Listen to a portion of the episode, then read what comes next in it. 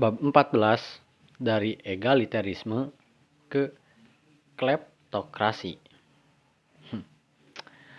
Tahun 1979, sewaktu terbang bersama kawan-kawan misionaris di atas cekungan terpencil teris, terisi rawa di Papua, Indonesia. Saya menyadari ada beberapa pondok yang terpisah bermil-mil jauhnya. Sang pilot menjelaskan kepada saya bahwa di suatu tempat di wilayah luas berlumpur di bawah kami, sekelompok pemburu buaya Indonesia belum lama ini bertemu dengan sekelompok nomaden Papua. Kedua kelompok panik, dan perjumpaan itu berakhir dengan ditembaknya beberapa orang nomaden oleh para pemburu Indonesia. Kawan-kawan misionaris saya menduga bahwa kelompok nomaden itu adalah anggota suku yang belum berhasil dihubungi, disebut Fayu yang diketahui dunia luar hanya melalui kisah-kisah para tetangga mereka yang ketakutan. Suku kiri-kiri yang tadinya nomaden dan telah dikristenkan. Kontak pertama antara orang-orang luar dan kelompok-kelompok Papua selalu berpotensi bahaya. Namun, perjumpaan awal yang satu ini berpros berprospek sangat suram. Terlepas dari itu, teman saya, Doug, datang dengan helikopter untuk mencoba menjalin hubungan pertemanan dengan orang-orang Fayu. Dia kembali hidup tapi terguncang untuk menuturkan kisah luar biasa. Ternyata orang-orang Payu normalnya hidup sebagai keluarga-keluarga tunggal, tersebar di seluruh rawa-rawa dan berkumpul satu atau dua kali setiap tahun untuk merundingkan pertukaran pang pengantin perempuan Kunjungan Doug ternyata bersamaan dengan salah satu acara semacam itu, yang dihadiri beberapa lusin orang Fayu. Bagi kita, beberapa lusin orang hanya menciptakan pertemuan kecil yang biasa-biasa saja. Namun bagi orang Fayu, acara itu langka dan menakutkan. Para pembunuh mendadak mendapati diri berhadap-hadapan dengan kerabat korban mereka. Misalnya, seorang laki-laki Fayu melihat orang yang telah membunuh ayahnya – Sang putra mengangkat kapaknya dan menghambur ke si pembunuh namun dijatuhkan ke tanah oleh teman-temannya. Kemudian si pembunuh menghampiri putra korbannya yang ter yang tertelungkup di tanah sambil memegang kapak dan dijatuhkan juga ke tanah. Keduanya dipegangi sementara mereka terus menjerit-jerit sampai mereka tampaknya cukup lelah untuk dilepaskan. Para laki-laki lain berkali-kali saling memaki gemeteran karena marah dan frustasi, serta memukuli tanah dengan kapak mereka. Ketegangan itu berlanjut selama beberapa hari sepanjang berlangsungnya pertemuan itu. Sementara Doug berdoa bahwa kunjungannya itu tak akan berakhir dengan kekerasan. Orang-orang Payu terdiri atas sekitar 400 pemburu pengumpul, terbagi menjadi empat klan dan per klana di wilayah yang luasnya beberapa ratus mil persegi. Menurut tuturan mereka sendiri, tadinya mereka berjumlah sekitar 2.000 orang, namun populasi mereka berkurang banyak akibat pembunuhan di antara mereka sendiri. Mereka tak memiliki mekanisme politik dan sosial yang kita terima sebagai suatu kewajaran untuk mencapai penyelesaian perselisihan gawat dengan damai. Pada akhirnya, sebagai akibat kunjungan Dog, Sekelompok Fayu mengundang sepasang suami istri misionaris yang pemberani untuk hidup bersama mereka. Pasangan itu telah hidup di sana selama 12 tahun dan perlahan-lahan membujuk orang-orang Fayu untuk meninggalkan kekerasan. Orang-orang Fayu pun dibimbing ke dunia modern, di mana mereka menghadapi masa depan yang tak pasti. Banyak kelompok orang Papua dan Indian Amazonia yang sebelumnya tak pernah berhubungan dengan dunia luar juga memasuki masyarakat modern berkat para misionaris. Setelah para misionaris, datanglah para guru dan dokter, birokrat dan prajurit. Penyebaran pemerintah dan agama saling terkait sepanjang sejarah tercatat, di mana penyebaran itu berlangsung damai, seperti yang pada akhirnya terjadi dengan orang-orang Fayu, atau dengan pemaksaan. Dalam kasus yang terakhir, sering kali pemerintah yang mengorganisasi penaklukan dan agama menjustifikasinya, meski kaum nomaden dan suku min minoritas sekali-sekali mengalahkan pemerintah dan agama. Kecenderungan selama 13.000 tahun terakhir adalah nomaden dan suku minoritas yang kalah. Pada akhir zaman es terakhir, Sebagian besar populasi dunia hidup dalam masyarakat yang serupa dengan orang-orang Fayu sekarang, dan ketika itu tidak ada orang yang hidup dalam masyarakat yang jauh lebih kompleks. Bahkan, pada 1500 Masehi, baru kurang daripada 20% wilayah daratan dunia yang dibagi-bagi oleh perbatasan menjadi negara-negara yang dikelola oleh birokrat dan diatur oleh hukum. Sekarang, seluruh daratan kecuali Antartika terbagi-bagi seperti itu. Keturunan masyarakat-masyarakat yang terlebih dahulu memperoleh pemerintahan terpusat dan agama terorganisasi akhirnya mendominasi dunia modern. Dengan demikian, kombinasi pemerintah dan agama berfungsi bersama-sama kuman, tulisan, dan teknologi. Sebagai salah satu dari keempat perangkat utama penyebab langsung yang menyebabkan populasi terluas sejarah saat ini. Bagaimana pemerintah dan agama timbul? Kelompok-kelompok Fayu dan negara-negara modern merepresentasikan ekstrem yang berseberangan pada spektrum masyarakat manusia. Masyarakat Amerika modern dan orang-orang Fayu berbeda dalam hal ada tidaknya korps polisi profesional, kota, uang, perbedaan antar kaya dan miskin, serta banyak lembaga politik, ekonomi, dan sosial lainnya. Apakah semua lembaga itu muncul bersama-sama atau adakah yang muncul sebelum yang lainnya?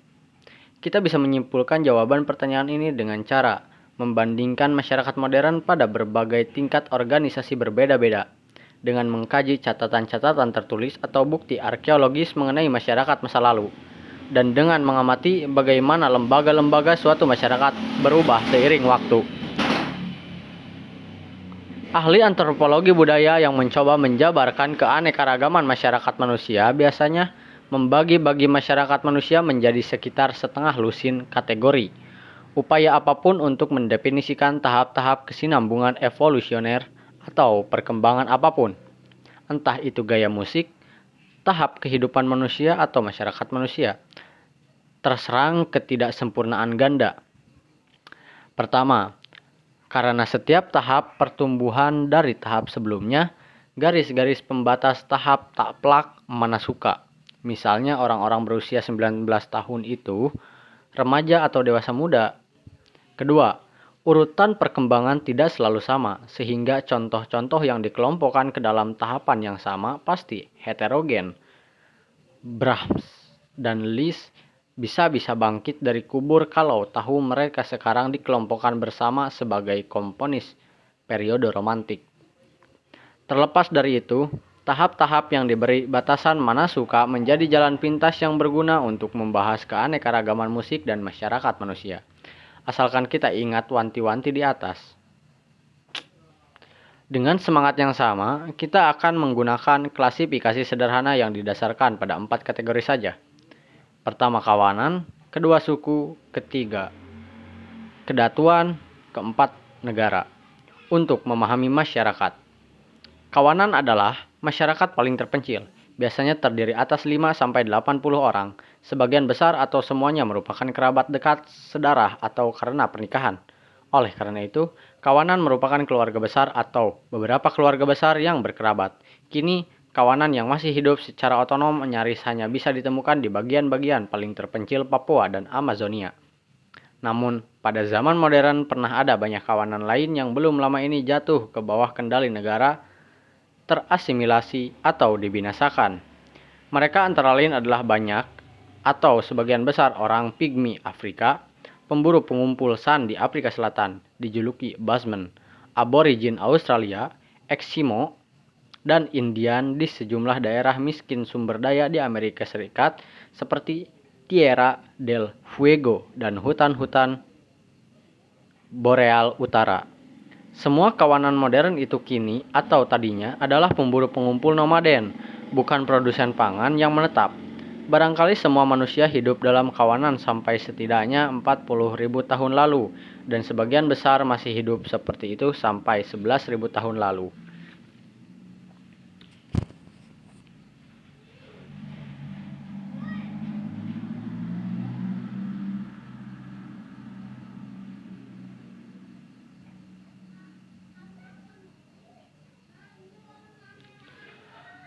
Kawanan tak memiliki banyak lembaga yang kita terima sebagai kewajaran dalam masyarakat kita sendiri. Kawanan tak memiliki pangkalan tempat tinggal tunggal yang permanen. Wilayah milik kawanan digunakan secara bersama oleh seluruh anggota kelompok, bukan dibagi-bagi di antara subkelompok atau individu. Tidak ada spesialisasi ekonomi yang teratur, kecuali berdasarkan usia dan jenis kelamin. Semua individu yang sehat walafiat melanja mencari makanan. Tidak ada lembaga formal, misalnya hukum, polisi, dan perjanjian, untuk menyelesaikan konflik di dalam dan di antara kawanan. Organisasi kawanan sering kali dijabarkan sebagai egaliter. Tidak ada stratifikasi sosial terformalisasi menjadi golongan atas dan golongan bawah. Tidak ada kepemimpinan transformalisasi atau terwariskan dan tidak ada monopoli terformalisasi atas informasi dan pengambilan keputusan. Tapi istilah egaliter tidak boleh diartikan bahwa semua anggota kawanan memiliki derajat yang setara dan bersumbangsi setara terhadap keputusan yang diambil. Istilah itu sekedar berarti bahwa kepemimpinan kawanan bersifat informal dan diperboleh melalui kualitas seperti kepribadian, kekuatan, kecerdasan, dan keterampilan bertarung. Pengalaman saya sendiri dengan kawanan datang dari daerah rawa-rawa daratan rendah Papua di mana orang-orang Fayu hidup. Wilayah yang dikenal sebagai Lakes Plain, lembah sungai Mamberamo. Di sana, saya masih menjumpai keluarga-keluarga besar yang terdiri atas sedikit orang dewasa dengan anak-anak yang masih bergantung kepada mereka dan orang jompo hidup di tempat hidup di tempat-tempat bernaung sementara yang seadanya di sepanjang anak-anak sungai, berpindah tempat dengan sampan dan atau berjalan kaki. Mengapa para penghuni Lakes Plains terus hidup sebagai kawanan nomaden? Ketika sebagian besar penduduk Papua lain dan nyari semua orang lain di dunia ini kini hidup dalam kelompok-kelompok lebih besar yang menetap. Penjelasannya adalah bahwa wilayah itu tak memiliki konsentrasi lokal sumber daya yang memungkinkan banyak orang hidup bersama-sama dan bahwa sampai tibanya para misionaris yang membawa tam tanaman pangan, wilayah itu juga tidak memiliki tumbuhan asli yang memungkinkan pertanian yang produktif. Makanan pokok kawanan adalah pohon palem sagu, yang sebagian tengahnya menghasilkan empulur berpati ketika pohon itu dewasa. Kawanan bersifat nomaden karena mereka harus berpindah setelah menebangi pohon sagu yang dewasa di daerah itu. Jumlah anggota kawanan tetap rendah karena penyakit, terutama mamaliar, mamali, mam, malaria. Kurangnya bahan mentah di rawa-rawa, bahkan batu untuk membuat alat pun harus diperoleh dari perniagaan. Dan terbatasnya jumlah makanan yang dihasilkan rawa-rawa bagi, bagi manusia. Keterbatasan sumber daya yang tersedia bagi teknologi manusia yang ada mendominasi di wilayah-wilayah dunia yang sampai belum lama ini dihuni oleh kawanan-kawanan lain. Hewan kerabat terdekat kita, gorila, simpanse, dan bonobo dari Afrika juga hidup dalam kawanan. Semua manusia diduga dulu juga begitu, sampai teknologi yang lebih baik untuk mendapat makanan memungkinkan sejumlah pemburu pengumpul untuk menetap dalam hunian permanen di sejumlah daerah yang kaya sumber daya. Kawanan adalah organisasi politik, ekonomi, dan sosial yang kita warisi dari jutaan tahun sejarah evolusi kita. Perkembangan kita melewati tahap kawanan berlangsung dalam beberapa puluh ribu tahun terakhir. Tahap pertama setelah kawanan adalah suku, yang berbeda karena ukurannya lebih besar biasanya terdiri atas ratusan, bukan lusinan atau orang, dan biasanya memiliki hunian tetap. Tapi sejumlah suku yang bahkan kedatuan terdiri atas pengembala yang berpindah secara musiman. Organisasi kesukuan dicontohkan oleh orang-orang dataran tinggi Papua, yang kesatuan politiknya sebelum kedatangan pemerintah kolonial adalah desa atau gugusan sejumlah desa yang berhubungan erat. Definisi politik suku sering kali lebih kecil daripada apa yang ahli linguistik dan antropolog budaya definisikan sebagai suku, yakni kelompok yang memiliki kesamaan bahasa dan budaya, misalnya. Pada 1964, saya saya mulai bekerja di antara kelompok penduduk dataran tinggi yang dikenal sebagai fore. Menurut standar linguistik dan budaya, ada lebih dari 12.000 orang fore saat itu yang berbicara dalam dua dialek yang bisa saling dimengerti dan hidup dan hidup dalam 65 desa yang masing-masing terdiri atas beberapa ratus orang. Namun, tidak ada kesatuan politik apa pun di antara desa-desa anggota kelompok bahasa Fore. Setiap dusun terlibat dalam pola perang yang berubah-ubah dan persekutuan yang berganti-gantian dengan dusun-dusun tetangga. Terlepas dari apakah para tetangga itu merupakan penutur bahasa Fore atau bukan. Suku-suku yang belum lama ini masih merdeka namun kini tunduk menjadi bagian negara kebangsaan masih menghuni banyak wilayah Papua, Melanesia, dan Amazonia Organisasi kesukuan serupa pada masa lalu disimpulkan dari bukti arkeologis berupa hunian yang cukup besar namun tak memiliki penanda-penanda kedatuan yang akan saya jelaskan di bawah. Bukti itu menunjukkan bahwa tampaknya organisasi kesukuan mulai muncul sekitar 13.000 tahun silam di bulan Sabit Subur dan kemudian di beberapa daerah lain. Prasyarat munculnya pemukiman adalah produksi makanan atau lingkungan produktif dengan sumber daya yang sangat terkonsentrasi dan bisa diburu serta diramu dalam daerah yang kecil. Itulah mengapa pemukiman dan sesudahnya suku mulai bermunculan di bulan sabit subur pada waktu itu. Ketika perubahan iklim dan teknologi yang lebih baik berkombinasi sehingga memungkinkan panen melimpah padi-padian liar.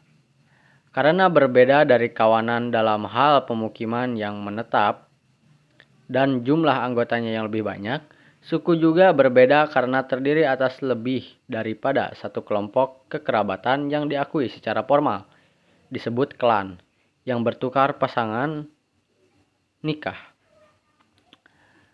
Lahan dimiliki oleh klan tertentu bukan keseluruhan suku, tapi jumlah orang dalam satu suku masih cukup sedikit sehingga Orang saling kenal dan mengetahui nama serta kerabat-kerabat masing-masing. Untuk jenis-jenis kelompok manusia lain, beberapa ratus juga tampaknya merupakan batas atas ukuran kelompok yang memungkinkan semua orang saling kenal. Dalam masyarakat negara kita, misalnya, kepala sekolah berkemungkinan mengetahui nama semua muridnya bila sekolah itu terdiri atas beberapa ratus anak namun tidak bila di sekolah itu ada beberapa ribu anak. Salah satu alasan mengapa organisasi pemerintah manusia cenderung berubah dari suku menjadi kedatuan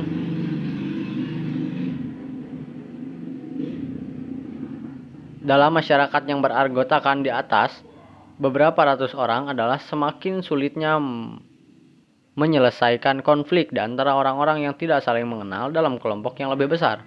Fakta yang semakin mempermudah masalah potensial penyelesaian konflik dalam suku adalah hampir setiap orang berkerabat dengan orang lain, baik itu saudara melalui per, ataupun melalui pernikahan ataupun keduanya. Ikatan-ikatan kekerabatan yang mengikat semua anggota suku itu menjadikan polisi, hukum, dan lembaga-lembaga menyelesaikan konflik lainnya yang dimiliki masyarakat yang lebih besar tidak diperlukan, sebab dua penduduk desa mana pun yang berselisih pastilah punya banyak kerabat yang sama, yang menekan mereka agar tidak menggunakan kekerasan. Dalam masyarakat Papua tradisional, bila seorang Papua kebetulan berjumpa seorang Papua yang tidak dia kenal di tempat yang jauh dari desa mereka masing-masing, keduanya akan terlibat diskusi panjang mengenai kekerabatan mereka dalam upaya menemukan kekerabatan di antara mereka dan juga alasan agar keduanya tak perlu mencoba saling membunuh. Terlepas dari segala perbedaan antara kawanan dan suku ini, tetap banyak kesamaannya. Suku masih memiliki sistem pemerintahan yang informal dan egaliter. Informasi dan pengambilan keputusan ada di tangan bersama. Di dataran tinggi Papua, saya menyaksikan rapat desa di mana semua orang dewasa di desa itu hadir duduk di tanah, dan individu-individu berpidato tanpa kemunculan satu orang yang mengetuai diskusi. Banyak desa dataran tinggi memang memiliki seorang yang dikenal sebagai orang besar. Orang paling berpengaruh di desa itu. Namun posisi itu bukan jabatan resmi dan hanya berkekuasaan terbatas. Si orang besar tidak punya kewenangan mengambil keputusan sendiri, tak tahu rahasia tak tahu rahasia diplomatik apa-apa dan tak bisa melakukan lebih daripada mencoba mengarahkan keputusan bersama. Orang besar menerima status itu berkat kecakapan mereka sendiri. Posisi itu tidak diwariskan. Seperti juga kawanan, suku memiliki sistem sosial egaliter tanpa keluarga atau kelas yang dianggap tinggi. Bukan hanya status tidak bukan hanya bukan hanya status tidak diwariskan, melainkan juga tidak ada anggota suku atau kawanan tradisional yang bisa menjadi kaya berlebihan karena usahanya sendiri, sebab masing-masing orang punya utang dan kewajiban kepada banyak orang lain.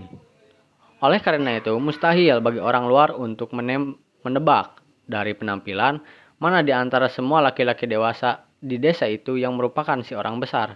Dia hidup dalam pondok berjenis sama, mengenakan pakaian atau or ornamen yang sama atau telanjang, seperti semua orang.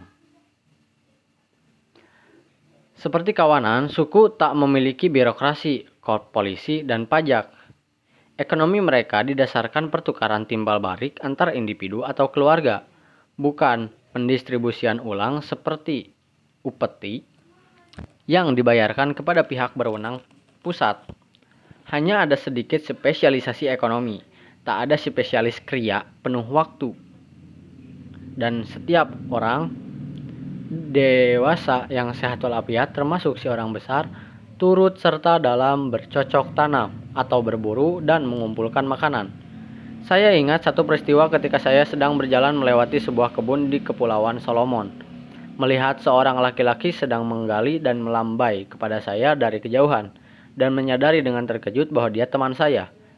Vale tahu dia adalah pengukir kayu paling terkenal di Solomon, seniman yang sangat orisinal. Namun hal itu tak membebaskannya dari keharusan bercocok tanam ubi jalar sendiri. Karena suku tak memiliki spesialis ekonomi, mereka juga tidak memiliki budak, sebab tidak ada pekerjaan kasar khusus untuk dilakukan budak. Seperti juga para komponis periode klasik berkisar dari CP, Bach sampai Schabert dan karenanya meliputi seluruh spektrum dari komponis barok sampai komponis romantik. Suku juga melebur dengan kawanan di satu ekstrem dan kedaut kedatuan di ekstrem yang satu lagi, terutama peran kesukuan di orang besar dalam membagi daging babi yang dijagal untuk pesta mengingatkan akan peran kepala suku dalam mengumpulkan dan mendistribusikan ulang makanan dan barang yang kini dianggap sebagai upeti dalam kedatuan. Serupa dengan itu, keberadaan atau ketiadaan arsitektur publik dipandang sebagai salah satu benda antara suku dan kedaut kedatuan.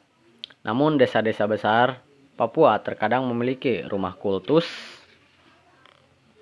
dikenal sebagai Haus Tamburan di Sungai Sepik, Papua Nugini yang merupakan pendahulu kuil-kuil kedatuan. Walaupun saat ini hanya segelintir kawanan dan suku yang masih ada di wilayah-wilayah terpencil yang marginal secara ekologis dan berbeda di luar kendali negara, kedatuan-kedatuan yang sepenuhnya merdeka telah lenyap pada awal abad ke-20 sebab mereka cenderung menempati lahan prima yang dikendaki negara. Tapi pada 4 1492 Masehi, kedatuan masih tersebar luas di banyak daerah Amerika Serikat bagian timur, di daerah-daerah produktif Amerika Selatan dan Tengah, serta Afrika Sub-Sahara yang belum dicaplok negara-negara pribumi, dan di seluruh Polinesia. Bukti arkeologis yang didiskusikan di bawah menunjukkan bahwa Tampaknya kedatuan muncul pada sekitar 5500 sebelum Masehi di bulan sabit subur dan sekitar 1000 sebelum Masehi di Mesoamerika dan Andes. Mari kita kaji ciri-ciri khas kedatuan yang sangat berbeda dari negara-negara modern Eropa dan Amerika sekaligus juga dari kawanan dan masyarakat kesukuan sederhana. Bila menyangkut ukuran populasi, kedatuan berukuran jauh lebih besar daripada suku, berkisar dari beberapa ribu sampai beberapa puluh ribu jiwa. Ukuran itu menciptakan potensi serius konflik internal karena bagi siapa pun yang hidup dalam kedatuan, Kebanyakan orang lain dalam kedatuan bukan kerabat dekatnya yang sedara atau karena pernikahan. Tidak juga dia kenal namanya. Dengan kemunculan kedatuan sekitar 7500 tahun lalu, orang harus belajar untuk pertama kalinya dalam sejarah bagaimana berjumpa secara teratur dengan orang-orang asing tanpa mencoba membunuh mereka. Sebagian pemecahan masalah itu adalah bahwa satu orang, sang kepala suku, chief, chief, harus memonopoli penggunaan pemaksaan. Kontras dengan si orang besar satu suku, kepala suku memegang jabatan yang diakui dan diwariskan turun-temurun. Alih-alih anarki terdesentralisasi rapat desa, kepala suku merupakan otoritas tersentralisasi permanen mengambil semua keputusan penting dan memonopoli informasi teramat penting misalnya apa yang di misalnya apa yang diancamkan secara pribadi oleh kepala suku tetangga atau panen macam apa yang konon dijanjikan para dewa. Tak seperti orang besar, kepala suku dapat dikenali dari jauh oleh ciri-ciri pembeda yang tampak dari luar. Misalnya, kipas besar yang dikenakan di punggung di punggung di Pulau Runel, Pasifik Barat Daya. Seorang jelet, jelata yang berjumpa sang kepala suku harus melaksanakan ritual yang menandakan rasa hormat. Misalnya di Hawaii bersujud. Perintah kepala suku mungkin disampaikan melalui satu atau dua tingkatan birokrat. Banyak di antaranya merupakan kepala suku berperingkat rendah. Tapi, kontras dengan birokrat negara, birokrat kedatuan memiliki peran umum, bukan terspesialisasi. Di Hawaii Polinesia, birokrat yang sama diistilahkan konosiki memungut upeti dan mengawasi irigasi dan mengorganisasi kerja wajib bagi sang kepala suku. Sementara masyarakat negara memiliki pemungut pajak, pengelola air distrik, dan dewan pengatur kerja tersendiri. Populasi kedatuan yang besar di daerah yang kecil membutuhkan banyak makanan yang diperoleh melalui produksi makanan pada sebagian besar kasus melalui berburu, mengumpulkan di beberapa daerah yang luar biasa kaya. Misalnya orang-orang Indian Amerika di pesisir Pasifik Barat Laut. Misalnya Indian Kwakiut, Nutka, dan Telingit. Hidup di bawah kepemimpinan kepala suku di desa-desa tanpa agrikultur ataupun hewan domestik. Sebab sungai-sungai dan lautan di situ sangat kaya ikan, salmon, dan halibut. Kelebihan makanan yang dihasilkan oleh sebagian orang yang statusnya turun menjadi jelata dialirkan untuk dialirkan untuk memberi makan para kepala suku, keluarga mereka, birokrat dan spesialis kria yang mungkin membuat sampan, kapak atau tempolong atau bekerja sebagai penangkap burung atau tukang tato. Barang mewah terdiri atas produk-produk kria terspesialisasi atau benda-benda langka yang diperoleh melalui perniagaan jarak jauh. Hanya boleh dimiliki kepala suku. Misalnya, para kepala suku Hawaii memiliki mantel bulu burung. Sebagian di antaranya terdiri atas puluhan ribu lembar bulu dan membutuhkan banyak generalisasi manusia untuk membuatnya. Oleh rakyat jelata mem membuat mantel tentu saja. Tentu saja oleh oleh oleh rakyat jelata pembuat mantel. Konsentrasi barang mewah itu sering kali memungkinkan kita mengenali kedatuan dalam arkeologi berdasarkan fakta bahwa sejumlah makanan sejumlah makan milik kepala suku berisi lebih banyak barang mewah daripada makam lain milik rakyat jelata. Beda dengan pemakaman egaliter yang hadir lebih dulu dalam sejarah manusia. Sejumlah kedatuan kuno yang kompleks juga bisa dibedakan dari desa-desa kesukuan karena sisa-sisa arsitektur publik yang rumit, misalnya kuil, dan hierarki regional pemukiman.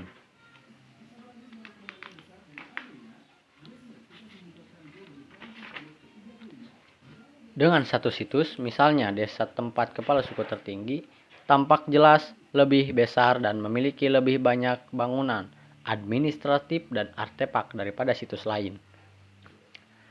Seperti suku, kedatuan terdiri atas banyak keluarga sedarah yang hidup di satu tempat. Tapi bila keluarga-keluarga sedarah di desa-desa kesukuan adalah klan-klan berstatus sama, Dalam kedatuan, semua anggota keluarga sedarah sang kepala suku memiliki keistimewaan turun-temurun. Alhasil, masyarakat terbagi menjadi kelas kepala suku turun-temurun dan rakyat jelata. Dan para kepala suku Hawaii sendiri terbagi lagi menjadi delapan keluarga sedarah yang statusnya tersusun dalam hierarki. Masing-masing hanya boleh menikahi anggota-anggota keluarga sedarahnya sendiri. Terlebih lagi, karena kepala suku membutuhkan pekerja kasar maupun pengrajin terspesialisasi. Kedatuan berbeda dari suku karena memiliki banyak pekerja yang bisa diisi oleh budak yang biasanya ditangkap dalam penyerbuan. Ciri ekonomi paling khas kedatuan adalah pergeseran dari semata mengandalkan pertukaran timbal balik yang mencirikan kawanan dan suku, di mana A memberi B hadiah sambil berharap B pada suatu waktu entah kapan pada masa depan akan memberi hadiah yang sebanding nilainya dengan A. Kita penghuni negara modern berperilaku seperti itu saat ulang tahun dan hari raya. Namun sebagian besar aliran barang kita diperoleh justru dari jual beli menggunakan uang sesuai hukum penawaran permintaan. Sambil meneruskan pertukaran timbal balik dan tanpa pemasaran atau uang kedatuan mengembangkan sistem tambahan baru yang disebut ekonomi redistribusi redistributif. Contoh sederhananya adalah seorang kepala suku menerima gandum saat panen dari setiap petani dalam kedatuan. Kemudian menggelar pesta untuk semua orang dan menghidangkan roti, atau malah menyimpan gandum itu dan secara bertahap membagikannya lagi dalam bulan-bulan antara dua masa panen. Ketika sebagian besar barang yang diterima dari masyarakat jelata tidak didistribusikan ulang kepada mereka, melainkan ditahan dan dikonsumsi oleh keluarga saudara sang kepala suku dan para pengrajin, redistribusi menjadi upeti, pendahulu pajak yang muncul pertama kali di kedatuan. Bagi rakyat jelata, kepala suku bukan hanya menuntut barang, melainkan juga kerja untuk membangun struktur-struktur publik yang lagi-lagi bisa menguntungkan rakyat jelata. Misalnya, sistem irigasi untuk membantu produksi makanan bagi semua orang, atau justru menguntungkan si kepala suku saja, misalnya makanan yang mewah. Kita sedari tadi membicarakan kedatuan secara generik, seolah-olah mereka semua sama pada kenyataannya, kedatuan sangat berbeda-beda. Yang lebih besar cenderung memiliki kepala suku yang lebih kuat, lebih banyak pembagian kelas turun-temurun, perbedaan yang lebih besar antara kepala suku dan rakyat jelata, lebih banyak upeti yang ditahan oleh para kepala suku, lebih banyak lapisan birokrat, serta arsitektur publik yang lebih megah. Misalnya, masyarakat di pulau-pulau Polinesia kecil secara efektif lebih mirip dengan masyarakat kesukuan dengan orang-orang dengan orang besar hanya saja posisi kepala suku mereka diwariskan. Pondok sang kepala suku terlihat mirip pondok-pondok lain, tidak ada birokrat atau struktur umum. Kepala suku mendistribusikan ulang sebagian besar upeti yang dia terima kembali ke rakyat jelata dan lahan dikontrol oleh komunitas. Namun di pulau-pulau Polinesia yang lebih besar, misalnya Hawaii, Tahiti, dan Tonga, kepala suku bisa dikenali dari melihat sekilas saja karena perhiasan yang mereka pakai, struktur umum yang didirikan karena perhiasan yang mereka pakai, struktur umum yang didirikan oleh banyak tenaga kerja, sebagian besar upeti ditahan oleh para kepala suku dan semua lahan dikendalikan oleh mereka. Gradasi lebih lanjut di antara masyarakat dengan perbedaan kelas turun-temurun adalah masyarakat dengan satuan politik berupa satu desa otonom, sampai yang terdiri atas majelis regional desa-desa, di mana desa terbesar dengan kepala suku tertinggi mengendalikan desa-desa yang lebih kecil dengan kepala-kepala suku berstatus lebih rendah. Sekarang seharusnya sudah jelas bahwa kedatuan memperkenalkan dilema yang mendasar bagi semua masyarakat non-egaliter yang diperintah secara terpusat. Ditilik dari segi terbaiknya, kedatuan melakukan kebaikan dengan penyediaan jasa-jasa mahal yang mustahil diperoleh individu Segi terburuknya, kedatuan tanpa malu berfungsi sebagai kleptokrasi, memindahkan kekayaan dari rakyat jelata ke kelas atas. Fungsi-fungsi mulia dan tamak itu adalah dua sisi keping uang yang sama. Walaupun sejumlah pemerintah jauh lebih menekankan salah satu fungsi daripada fungsi yang lain. Perbedaan antara seorang kleptokrat dan seorang negarawan yang bijak, antara raja maling dan pengayuh masyarakat hanyalah secuil. Seberapa besar persentase upeti yang ditarik dari para produsen yang ditahan oleh kaum elit dan seberapa besar rakyat jelata yang menyukai kegunaan publik yang dibiayai dengan upeti yang didistribusikan ulang. Kita dianggap Presiden Mobutu dari Zaire seorang kleprot, kleptokrat karena dia menahan terlalu banyak upeti, setara dengan miliaran dolar, dan terlalu sedikit mendistribusikan ulang. Tidak ada sistem telepon yang berfungsi di Zaire. Kita menganggap, kita menganggap George Washington negarawan karena dia menggunakan uang pajak untuk program-program yang disenangi rakyat dan tidak memperkaya dirinya sendiri sebagai presiden. Terlepas dari itu, George Washington sudah kaya sedari lahir. Di Amerika Serikat, di mana kekayaan terdistribusi secara jauh lebih tidak merata daripada di desa-desa Papua. Mengenai masyarakat apa pun yang berkelas, entah itu kedatuan atau negara, kita harus bertanya mengapa rakyat jelata menoleransi perpindahan buah kerja keras mereka kepada para kleptokrat. Pertanyaan itu yang diajukan oleh ahli-ahli teori, teori politik sejak Plato sampai Marx selalu diungkit lagi oleh para pemilih dalam setiap pemilihan umum. Kleptokrasi dengan sedikit dukungan rakyat beresiko digulingkan, entah itu oleh rakyat jelata yang sudah lelah diinjak-injak atau oleh calon-calon kleptokrat baru sok penting yang mencari dukungan rakyat dengan menjanjikan rasio jasa yang lebih tinggi terhadap buah yang mereka curi. Misalnya, sejarah Hawaii berulang-ulang disela oleh pemberontakan melawan kepala suku kepala suku yang resesif yang biasanya dipimpin oleh adik-adik mereka yang menjanjikan lebih sedikit penindasan ini mungkin terdengar lucu bagi kita dalam konteks Hawaii zaman dulu, sampai kita renungkan segala penderitaan yang masih disebabkan oleh pergelutan-pergelutan semacam itu di dunia modern. Apa yang harus dilakukan anggota kaum elit untuk memperoleh dukungan rakyat seraya tetap mempertahankan gaya hidup yang lebih nyaman dari rakyat jelata? Kleptokrat sepanjang zaman telah mengandalkan campuran empat penyelesaian. Pertama, lucuti senjata rakyat dan persenjatai kaum elit.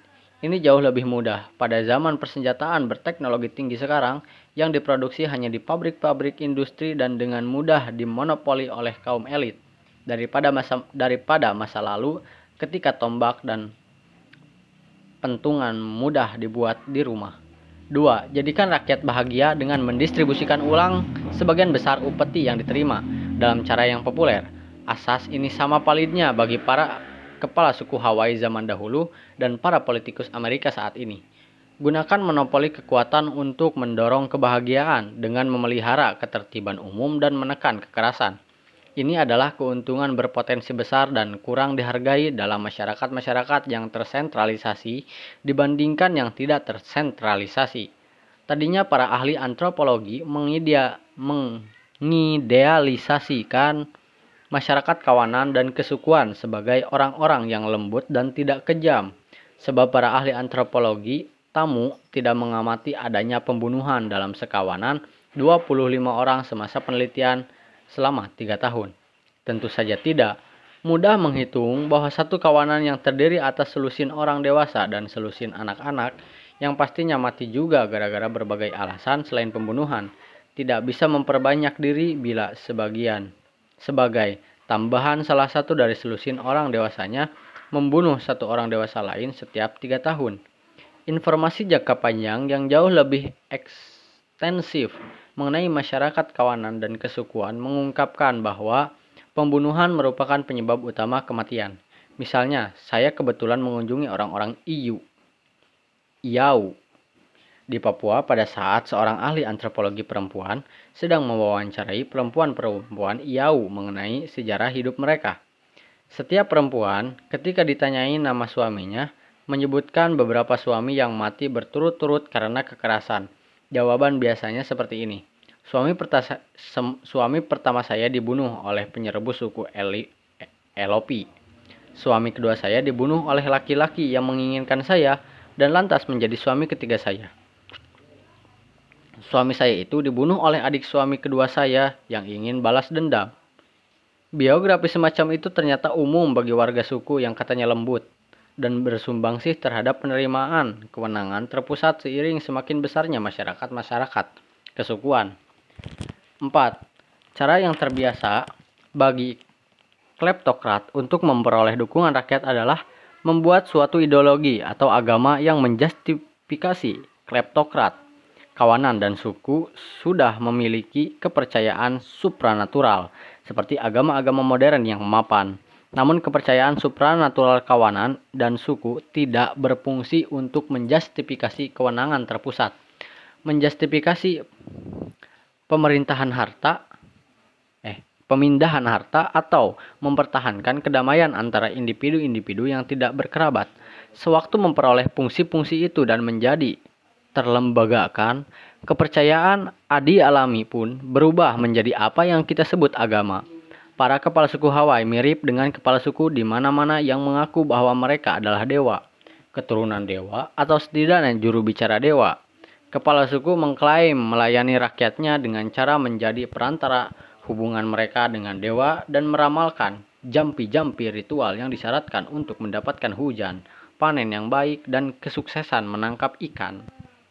Ciri kedatuan adalah memiliki ideologi, pendahulu bagi agama terlembaga dan menyokong kewenangan sang kepala suku. Sang kepala suku mungkin memadukan jabatan pemimpin politik dan pemuka agama, atau mungkin mendukung sekelompok kleptokrat lain, para pemuka agama yang fungsinya menyediakan justifikasi ideologi bagi kepala suku. Itulah mengapa kedatuan menggunakan sedemikian banyak upeti yang terkumpul untuk membangun kuil dan struktur-struktur umum lainnya yang berperan sebagai pusat agama resmi dan tanda-tanda kasat mata kekuasaan sang kepala suku. Selain menjustifikasi pemindahan harta kepala kepada para kleptokrat, agama terlembaga membawa dua manfaat penting lain bagi masyarakat tersentralisasi Pertama, kesamaan ideologi atau agama membantu memecahkan masalah bagaimana orang-orang yang tak berkerabat bisa hidup bersama tanpa saling membunuh dengan cara menyediakan ikatan yang tidak berdasarkan pada hubungan darah. Kedua, agama terlembaga memberikan motif kepada orang-orang selain kepentingan pribadi genetis untuk mengorbankan jiwa mereka demi orang lain dengan dengan mengorbankan beberapa anggota masyarakat untuk mati dalam perang sebagai prajurit.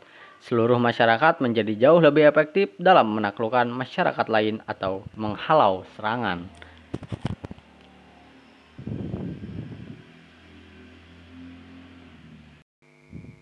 Lembaga-lembaga politik, ekonomi, dan sosial yang paling akrab yang paling akrab bagi kita saat ini adalah lembaga-lembaga negara yang kini memerintah seluruh wilayah daratan di dunia kecuali Antartika. Banyak negara awal dan semua negara modern memiliki kaum elit yang melek aksara dan banyak negara modern yang juga memiliki rakyat banyak yang melek aksara. Negara-negara yang sudah lenyap cenderung meninggalkan monumen-monumen arkeologis yang mudah terlihat, misalnya reruntuhan kuil dengan rancangan terstandarisasi setidaknya empat macam ukuran hunian dan berbagai gaya gerabah yang ditemukan di wilayah seluas puluhan ribu mil persegi. Oleh karena itu, kita tahu bahwa negara muncul sekitar 3700 sebelum Masehi di Mesopotamia dan sekitar 300 sebelum Masehi di Mesoamerika, lebih daripada 2000 tahun lalu di Andes, Cina, dan Asia Tenggara, serta lebih dari 1000 tahun lalu di Afrika Barat. Pada zaman modern, pembentukan negara dari kedatuan telah berulang kali teramati. Dengan demikian, kita memiliki jauh lebih banyak informasi mengenai negara-negara masa lalu dan bagaimana mereka terbentuk dibandingkan mengenai kedatuan, suku, dan kawanan masa lalu. Proto negara memperbesar skala banyak ciri kedatuan besar berkekuasaan tertinggi. Banyak bisa Ukuran proto negara merupakan kelanjutan peningkatan dari kawanan ke suku lantas kedatuan. Sementara populasi kedatuan berkisar dari beberapa ribu sampai beberapa puluh ribu. Populasi kebanyakan negara modern melebihi satu juta jiwa dan bahkan Cina melebihi satu miliar. Lokasi kepala suku tertinggi bisa menjadi ibu kota negara. Pusat-pusat populasi lain di negara di luar ibu kota juga bisa menjadi kota-kota sejati yang tidak ditemukan pada kedatuan. Kota berbeda dari desa dalam hal struktur umum yang monumental, istana penguasa, akumulasi modal dari upeti atau pajak, dan konsentrasi orang-orang yang bukan merupakan produsen makanan.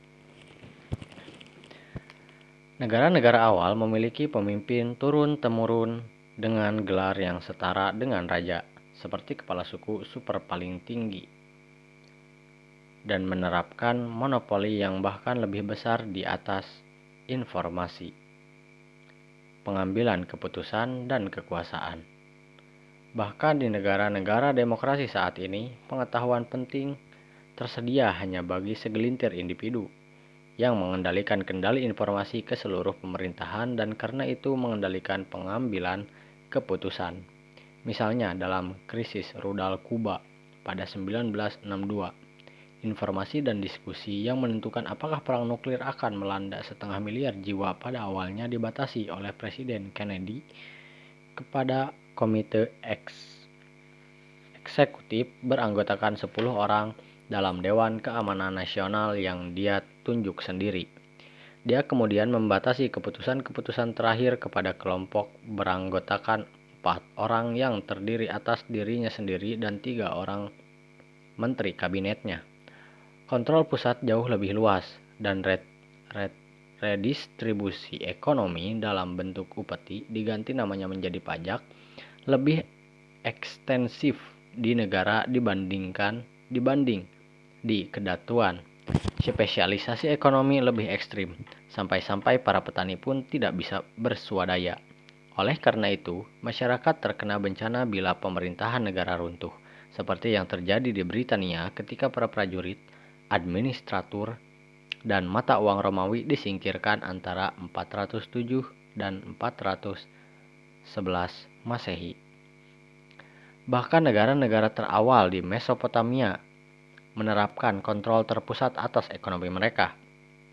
Makanan mereka dihasilkan oleh empat kelompok spesialis, petani padi-padian, pengembala, nelayan, serta petani ladang dan kebun. Yang hasil jerih payahnya diambil negara sementara negara memenuhi kebutuhan mereka akan pasokan, alat, dan makanan selain jenis makanan yang dihasilkan sendiri oleh kelompok itu. Negara memasok biji-bijian dan hewan penarik bajak kepada petani padi-padian, mengambil wol dari pengembala, dan menukar wol melalui perdagangan jarak jauh dengan logam dan bahan-bahan mentah lain yang diperlukan, serta membagikan ransum makanan kepada para buruh yang menjaga sistem irigasi yang diandalkan para petani. Banyak, barangkali sebagian besar, negara awal mengadopsi perbudakan dalam skala yang jauh lebih besar daripada kedatuan.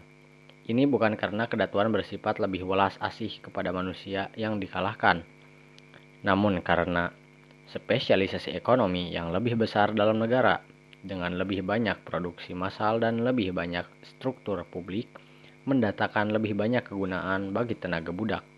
Selain itu, semakin besar skala peperangan negara menjadikan lebih banyak tawanan yang tersedia.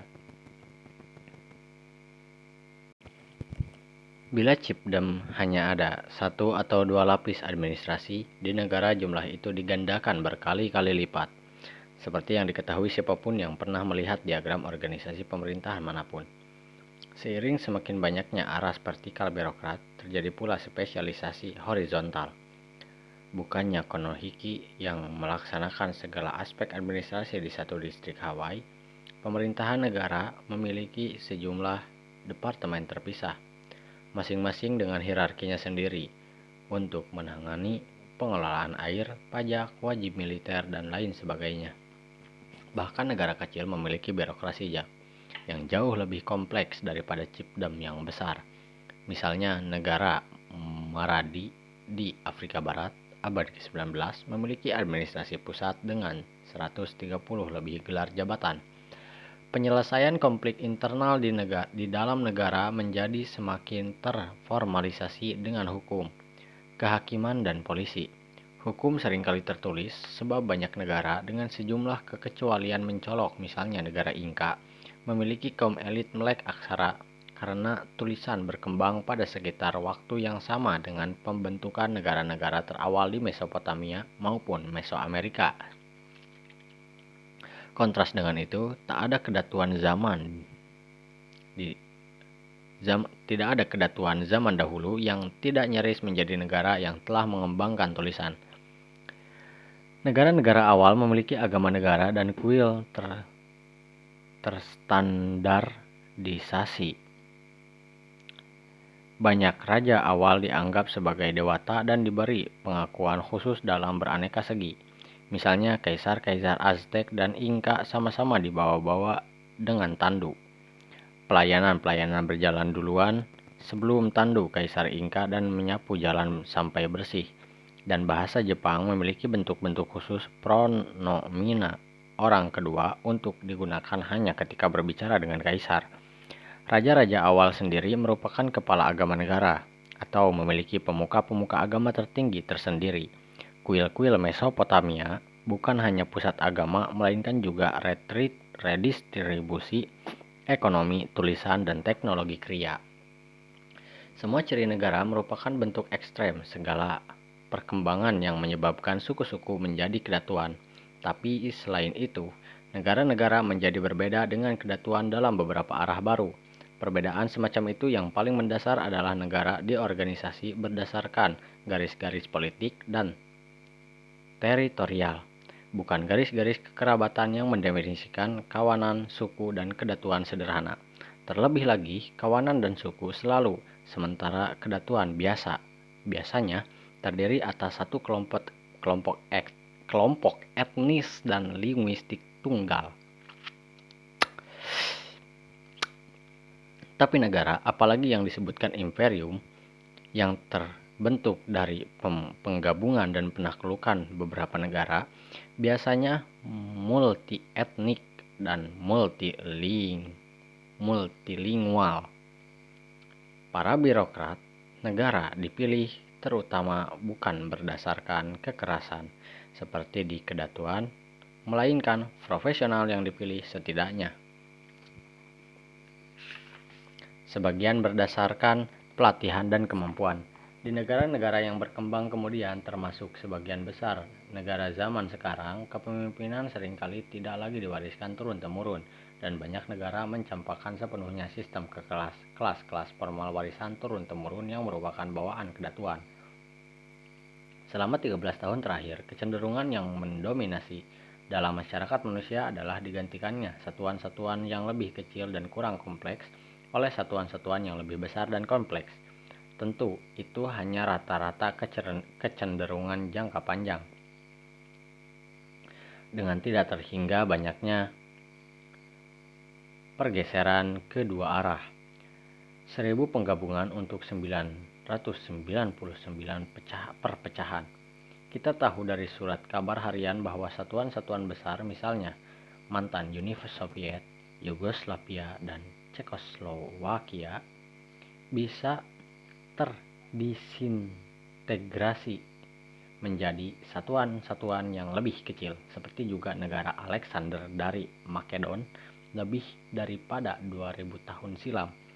Satuan-satuan yang lebih kompleks tidak selalu menaklukkan satuan-satuan yang yang kalah kompleks, malah mungkin kalah dari mereka seperti ketika kekaisaran Romawi dan Cina diporak-porandakan oleh orang-orang barbar dalam kedatuan Mongol namun kecenderungan jangka panjang selalu menuju ke arah masyarakat-masyarakat besar dan kompleks, berpuncak pada negara. Jelas pula bahwa sebagian alasan kemenangan negara atas entitas-entitas yang lebih sederhana ketika keduanya berbenturan adalah bahwa negara biasanya menikmati keunggulan di bidang persenjataan dan teknologi lain, serta keunggulan jumlah dalam hal populasi. Namun ada juga dua keunggulan potensial lain yang merupakan bawaan kedatuan dan negara. Pertama, mengambil keputusan terpusat memiliki keunggulan dalam mengonsentrasikan prajurit dan sumber daya. Kedua, agama resmi dan semangat patriotik di banyak negara menjadikan prajurit mereka bersedia bertarung sampai mati. Kesediaan yang saya sebutkan terakhir itu terprogram sedemikian kuat dalam diri kita warga negara modern oleh oleh sekolah, lembaga agama, dan pemerintah. Sampai-sampai kita lupa bahwa kesediaan itu memadai kesenjangan radikal dari sejarah manusia sebelumnya. Setiap negara punya slogan yang mendesak warganya untuk bersiap mati bila perlu untuk negara. Britania punya For King of Country, Spanyol punya Por Dios y Espana, dan lain sebagainya. Sentimen-sentimen serupa memotivasi para pejuang Aztec, Aztec, Aztec pada abad ke-16. Tak ada yang sebanding dengan kematian dalam perang, tak ada yang sebanding dengan kematian berbunga-bunga yang sedemikian penting baginya. Dewa Nasional Aztec Huitzilopochtli yang memberikan kehidupan. Ketika kulihat dari jauh, hatiku mendamba-dambakannya. Sentimen-sentimen semacam itu tak terpikirkan di dalam kawanan dan suku. Dalam semua tuturan yang saya dengar dari kawan dari kawan-kawan Papua, saya mengenai perang-perang suku sebelumnya, tak ada sedikit pun bukti patriotisme trimbal serbuan berani mati atau tindakan militer apa pun yang mengandung resiko terbunuh yang disadari. Serbuan dilakukan secara mendadak atau dengan kekuatan yang lebih besar untuk meminimalisasi sejauh mungkin resiko seseorang mati demi desanya. Namun sikap itu sangat membatasi pilihan militer suku dibandingkan dengan masyarakat negara.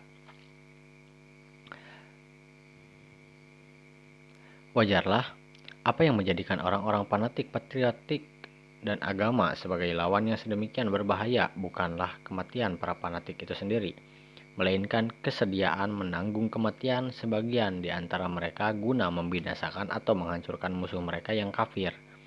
Fanatisme dalam perang, seperti yang mendorong penaklukan oleh orang-orang Kristen dan Islam, barangkali tidak dikenal di muka bumi sampai kedatuan dan terutama negara bermunculan dalam 6000 tahun terakhir. Bagaimana masyarakat kecil tak tersentralisasi berdasarkan kekerabatan berevolusi menjadi masyarakat besar tersentralisasi dengan sebagian besar anggota yang tidak berkerabat dekat satu sama lain. Setelah mengkaji tahap-tahap transformasi dari kawanan menjadi negara ini, kini kita pertanyakan apa yang lantas memaksa masyarakat mengubah diri. Pada banyak momen dalam sejarah, negara-negara muncul secara mandiri, atau seperti seperti kata antropolog budaya tanpa pendahulu. Maksudnya, tanpa adanya negara-negara lain yang sudah ada di sekitarnya. Kelahiran negara-negara tanpa pendahulu berlangsung setidaknya satu kali, mungkin berkali-kali, di masing-masing benua kecuali Australia dan Amerika Utara. Negara-negara prasejarah antara lain yang ada di Mesopotamia, Cina Utara, Lembah Nil, dan Indus – Mesoamerika, Andes, dan Afrika Barat. Negara-negara pribumi yang berhubungan dengan negara-negara Eropa telah lahir dari kedatuan berkali-kali dalam tiga abad terakhir di Madagaskar, Hawaii, Tahiti, dan banyak bagian Afrika. Kedatuan bahkan lebih sering lagi muncul tanpa pendahulu di semua wilayah yang sama dan juga di bagian tenggara dan pesisir-pesisir barat laut Amerika Utara, Amazon, Polinesia, dan Afrika Sub-Sahara. Semua kelahiran masyarakat kompleks itu memberi kita data yang kaya untuk memahami perkembangan mereka. Di antara banyak teori mengenai permasalahan kelahiran negara, yang paling sederhana membantah bahwa ada permasalahan yang harus dipecahkan. Aristoteles menganggap negara sebagai sifat alami masyarakat manusia, tidak dibutuhkan penjelasan. Kekeliruannya itu bisa dipahami karena semua masyarakat yang dia kenal, masyarakat Yunani abad keempat Masehi adalah negara. Tapi kita tahu bahwa pada 1492 Masehi, sebagian besar dunia sebenarnya terorganisasi menjadi kedatuan, suku, dan kawanan. Pembentukan negara sesungguhnya butuh penjelasan. Teori berikutnya adalah yang paling kita akrabi, filsuf Prancis, Jean Jacques Rousseau berspekulasi bahwa negara terbentuk oleh kontrak sosial, keputusan rasional yang tercapai ketika orang menghitung-hitung kepentingan sendiri, mencapai kesepakatan bahwa mereka lebih baik terorganisasi dalam negara daripada masyarakat yang lebih sederhana, dan secara sukarela menyingkirkan masyarakat-masyarakat yang lebih sederhana. Namun, pengamatan dan catatan sejarah gagal menemukan satu saja contoh negara yang terbentuk dalam atmosfer agung dengan kemampuan melihat jangka panjang tanpa emosi begitu. Satuan-satuan kecil tidak secara sukarela membuang kedaulatan mereka dan bergabung menjadi satuan-satuan yang lebih besar. Mereka hanya melakukan itu bila ditaklukkan atau diancam dari luar. Teori ketiga, yang masih populer dengan sebagian ahli sejarah dan ekonomi, berangkat dari fakta yang tak diragukan bahwa di Mesopotamia, Cina Utara maupun Meksiko, sistem-sistem irigasi skala besar mulai dibangun pada sekitar waktu negara-negara mulai bermunculan. Teori itu juga mencatat bahwa sistem kompleks dan besar apa pun untuk irigasi atau pengelolaan hidrolik membutuhkan birokrasi tersentralisasi untuk mem untuk pembangunan dan perawatannya.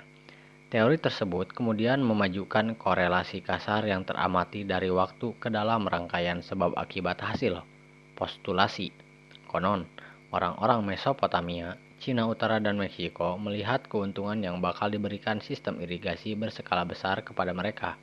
Walaupun waktu itu tidak ada sistem semacam itu dalam jarak ribuan mil, atau di mana pun di bumi. Untuk memberikan contoh kepada mereka keuntungan macam apa yang bisa diperoleh.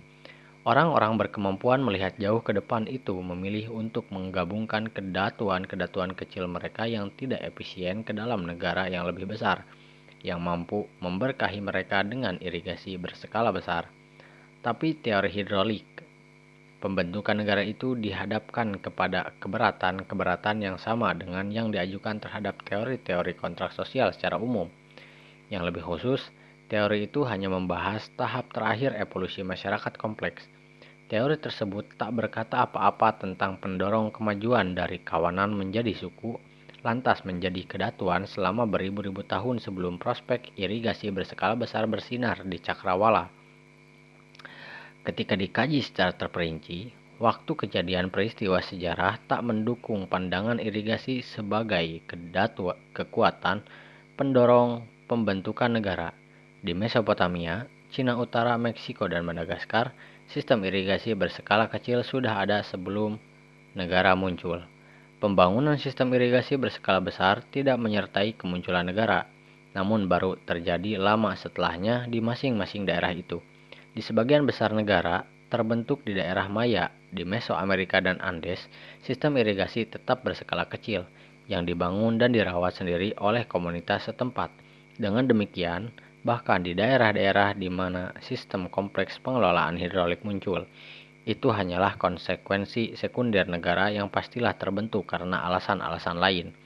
Apa yang bagi saya menunjuk ke pandangan yang secara mendasar benar mengenai pembentukan negara adalah fakta, tak diragukan dengan validitas yang lebih luas daripada korelasi antara irigasi dan pembentukan sejumlah negara yakni ukuran populasi regional adalah alat prediksi tunggal terkuat bagi kompleksitas masyarakat. Seperti yang kita lihat, kawanan terdiri atas beberapa lusin orang, suku beberapa ratus, kedatuan beberapa ribu sampai beberapa ribu, beberapa puluh ribu, dan negara umumnya di atas sekitar 50 ribu. Selain korelasi kasar antara ukuran populasi regional dan tipe masyarakat, kawanan suku, dan lain sebagainya, ada kecenderungan yang lebih halus di antara setiap kategori itu antara populasi dan kompleksitas masyarakat, misalnya kedatuan dengan populasi besar cenderung merupakan yang paling tersentralisasi, bertingkat-tingkat, dan kompleks. Korelasi-korelasi itu merupakan petunjuk kuat untuk ukuran populasi regional atau kepadatan populasi atau tekanan populasi ada hubungannya dengan pembentukan masyarakat kompleks. Namun korelasi tidak memberitahukan dengan persis bagaimana variabel-variabel populasi berfungsi dalam rantai sebab akibat yang hasilnya adalah masyarakat kompleks. Untuk menelusuri rantai itu, marilah kini kita ingatkan diri sendiri bagaimana populasi yang padat muncul. Kemudian kita bisa mengkaji mengapa masyarakat yang besar namun sederhana tak bisa menjaga keberlangsungan diri sendiri. Dengan itu, sebagai latar belakang, kita akhiri kita akhirnya akan kembali ke pertanyaan mengenai bagaimana masyarakat sederhana menjadi lebih kompleks seiring peningkatan populasi regional. Kita telah melihat bahwa populasi besar atau padat muncul hanya untuk kondisi-kondisi produksi pangan, atau setidaknya kondisi berburu, berburu mengumpulkan yang luar biasa produktif. Sejumlah masyarakat pemburu pengumpul yang produktif mencapai tingkat organisasi kedatuan, namun tak ada yang mencapai tingkat negara. Semua negara memberi makan warganya melalui produksi makanan Pertimbangan-pertimbangan itu bersama korelasi yang baru saja saya sebutkan antara ukuran populasi regional dan kompleksitas masyarakat telah memunculkan perbedaan ayam atau telur yang tarik ulur mengenai hubungan sebab akibat antara produksi makanan, variabel-variabel populasi, dan kompleksitas masyarakat.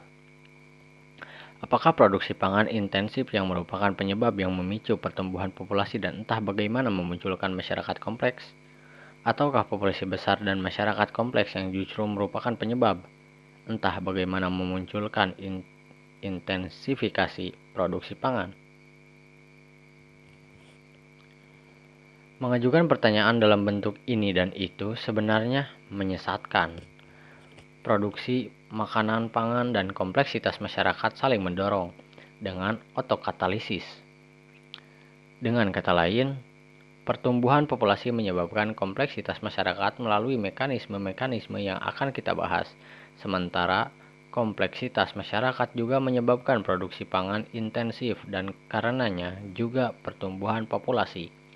Masyarakat tersentralisasi kompleks secara unik mampu mengorganisasi struktur-struktur umum, termasuk sistem irigasi, perniagaan jarak jauh, termasuk impor logam untuk membuat alat-alat pertanian yang lebih bagus, dan aktivitas kelompok-kelompok spesialis ekonomi berbeda, misalnya memberi makan pengembala dengan padi-padian dari petani dan mentransfer ternak pengembala kepada petani untuk dijadikan hewan penarik bajak. Sepanjang sejarah, semua kemampuan masyarakat tersentralisasi mendorong produksi pangan intensif dan karenanya dan karena itu juga pertumbuhan populasi. Selain itu, produksi pangan menyumbang dalam setidaknya tiga cara kepada ciri-ciri spesifik masyarakat kompleks. Pertama, produksi pangan melibatkan pemanfaatan banyak buruh secara musiman. Ketika panen telah disimpan, tenaga petani pun tersedia untuk dimanfaatkan pihak berwenang politik tersentralisasi untuk membangun struktur-struktur umum yang memamerkan kekuasaan negara, misalnya piramida Mesir, atau membangun struktur-struktur umum yang bisa memberi makan lebih banyak lebih banyak mulut. Misalnya sistem irigasi atau kolam ikan Hawaii Polinesia atau melancarkan perang penaklukan untuk membentuk entitas politik yang lebih besar. Kedua, produksi pangan bisa diorganisasi agar menghasilkan kelebihan makanan yang memungkinkan spesialisasi ekonomi dan stratifikasi sosial. Kelebihan itu bisa digunakan untuk memberi makan semua lapisan masyarakat kompleks, para pemimpin, birokrat, dan anggota-anggota kaum elit lain, para juru tulis, pengrajin, dan spesialis lain yang bukan produsen pangan, serta para petani sendiri. Kalau mereka yang kalau mereka sedang ditugaskan membangun struktur umum. Terakhir, produksi makanan memungkinkan atau mengharuskan manusia bergaya hidup menetap yang merupakan prasyarat bagi akumulasi harta benda dalam jumlah besar, pengembangan teknologi dan kerajinan yang rumit, serta pembangunan struktur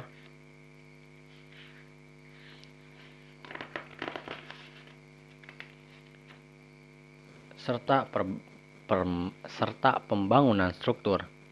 Arti, peng, arti penting hunian tetap bagi masyarakat kompleks menjelaskan mengapa misionaris dan pemerintah kapan pun mereka berhubungan untuk pertama kali dengan suku-suku atau kawanan-kawanan nomaden yang sebelumnya belum pernah dihubungi di Papua atau Amazon, sama-sama memiliki dua tujuan jangka pendek. Salah satunya adalah tentu saja tujuan gamblang untuk mendamaikan kaum nomaden. Dengan kata lain, membujuk mereka agar tidak membunuh misionaris, birokrat, atau satu sama lain. Tujuan yang satu lagi adalah mendorong kaum nomaden untuk menetap di desa-desa, sehingga misionaris dan birokrat bisa menemukan para nomaden, membawakan mereka berbagai jasa seperti layanan kesehatan dan sekolah, serta mendakwahi dan mengendalikan mereka. Dengan demikian, produksi makanan yang meningkatkan ukuran populasi juga bertindak dalam banyak cara untuk memungkinkan ciri-ciri masyarakat kompleks. Namun itu tidak membuktikan bahwa produksi makanan dan populasi besar menjadikan masyarakat kompleks tidak terelakkan. Bagaimana bisa? Kita jelaskan. Hasil pengamatan empiris bahwa organisasi kawanan atau suku ternyata tidak cocok untuk masyarakat yang terdiri atas ratusan ribu orang dan bahwa semua masyarakat besar yang ada memiliki organisasi kompleks tersentralisasi. Kita bisa mengutip setidaknya empat alasan gamblang Salah satu alasan adalah permasalahan kompleks antara orang-orang yang tidak saling mengenal dan tidak berkerabat. Misalnya, itu bertumbuh semakin besar seiring semakin banyaknya jumlah anggota masyarakat. Hubungan antara kawanan yang terdiri atas 20 orang hanya melibatkan 100 190 interaksi dua orang. 20 orang kali 19 dibagi dua. Namun kawanan beranggotakan 2000 orang akan memiliki sejuta 999.000 interaksi semacam itu. Masing-masing interaksi tersebut mempresentasikan bom waktu laten yang bisa meledak dalam perselisihan maut. Setiap pembunuhan dalam masyarakat kawanan atau suku biasanya menyebabkan upaya pembunuhan balas dendam memulai satu lagi siklus bunuh dan balas bunuh tanpa akhir yang mengguncangkan stabilitas masyarakat. Dalam satu kawanan, di mana semua orang berkerabat dekat dengan setiap orang, orang-orang yang merupakan kerabat bersama kedua pihak yang berselisih akan menengahi perselisihan itu. Dalam satu suku, di mana banyak orang masih merupakan kerabat dekat dan semua orang kenal nama setiap yang lain, Kerabat bersama dan teman bersama akan menengahi warga yang berselisih. Namun, begitu ambang batas saling mengenal berjumlah beberapa ratus orang terlangkahi, jumlah interaksi dua orang yang semakin banyak menjadi pasangan orang-orang yang tidak saling mengenal dan tidak berkerabat. Ketika orang yang tidak saling mengenal berkelahi, di sekitar mereka yang akan ada sedikit orang yang merupakan teman atau kerabat bersama kedua petarung sehingga hanya sedikit yang berkepentingan menghentikan perkelahian, perkelahian itu. Tapi banyak penonton yang merupakan teman atau kerabat salah satu petarung saja yang akan membela orang itu. Sehingga perkelahian satu lawan satu pun meningkat menjadi tawuran.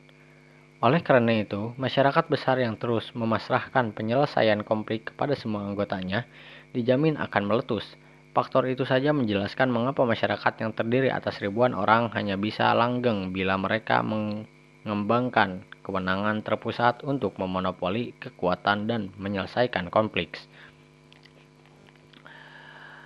Alasan kedua adalah semakin mustahilnya pengambilan keputusan secara bersama-sama bila ukuran populasi semakin besar. Pengambilan keputusan selalu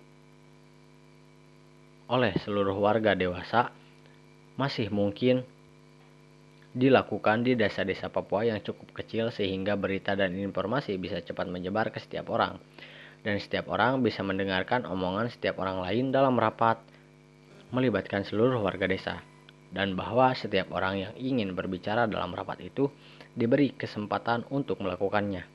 Namun, semua prasyarat pengambilan keputusan bersama itu tak lagi bisa terpenuhi di komunitas yang jauh lebih besar. Bahkan kini, pada zaman mikrofon dan pengeras suara, kita semua tahu bahwa rapat massal bukan cara memecahkan masalah untuk sekelompok orang yang terdiri atas ribuan jiwa. Oleh karena itu, masyarakat yang lebih besar harus dis distrukturisasi dan desentralisasi bila hendak mencapai keputusan secara efektif. Alasan ketiga, melibatkan, melibatkan pertimbangan ekonomi. Masyarakat apa pun memerlukan cara transfer barang di antara anggota-anggotanya. Seseorang mungkin mendapatkan suatu komoditas dalam jumlah lebih dalam jumlah berlebih pada satu hari, namun kurang pada hari yang lain. Karena tiap orang memiliki bakat berbeda-beda. Satu orang terus-menerus mendapatkan kelebihan dalam beberapa komodita komoditas yang dia perlukan. Sementara untuk komoditas lain dia dia terus-menerus kekurangan. Dalam masyarakat kecil dengan beberapa pasang anggota, transfer barang yang sebagai akibatnya dibutuhkan bisa diatur secara langsung antara antara pasangan individu atau keluarga melalui pertukaran timbal balik. Namun hitung-hitungan sama yang menjadikan penyelesaian konflik langsung antara dua orang tidak efisien dalam masyarakat besar juga menjadikan transfer ekonomi antara dua orang tidak efisien. Masyarakat besar bisa berfungsi secara ekonomis hanya bila mereka memiliki ekonomi redistributif selain ekonomi timbal balik. Barang-barang kebutuhan berlebih milik seseorang harus ditransfer dari individu kepada pihak berwenang terpusat yang kemudian mendistribusikan ulang barang-barang itu kepada individu-individu yang berkekurangan. Pertimbangan terakhir yang mengharuskan organisasi kompleks bagi masyarakat besar ada kaitannya dengan kepadatan populasi.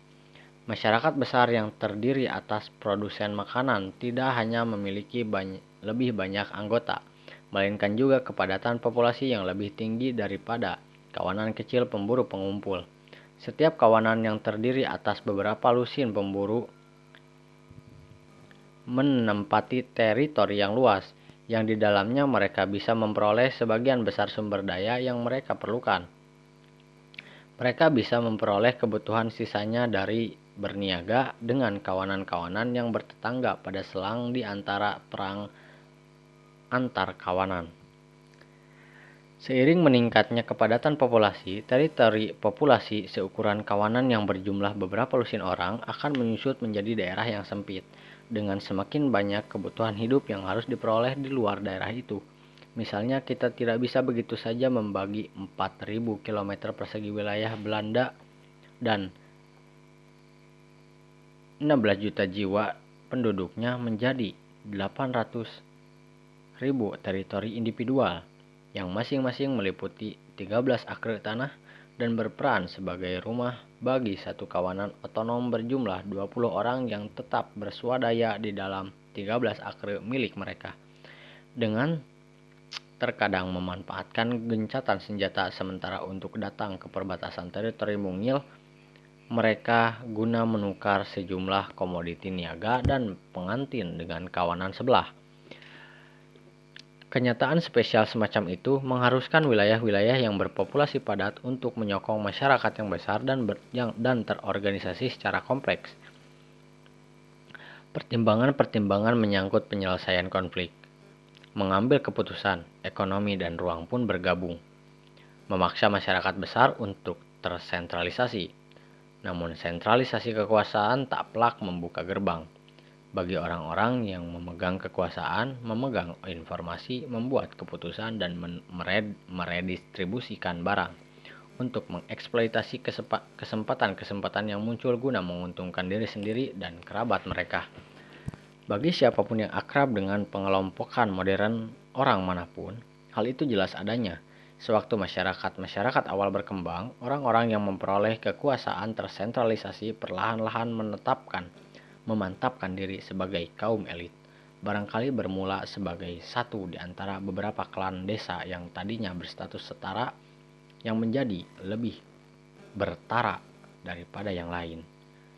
Itulah alasan-alasan mengapa masyarakat yang berat tidak bisa berfungsi dengan organisasi kawanan. Itulah alasan-alasan mengapa masyarakat yang besar tidak ber tidak bisa berfungsi dengan organisasi kawanan dan malah berwujud kleptokrasi kompleks. Namun kita masih punya sisa pertanyaan yaitu bagaimana sebenarnya masyarakat kecil dan sederhana berevolusi atau bergabung menjadi masyarakat besar dan kompleks.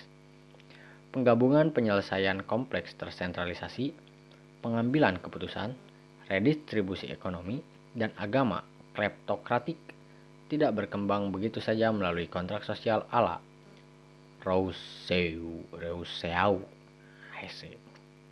Apa yang mendorong penggabungan masyarakat?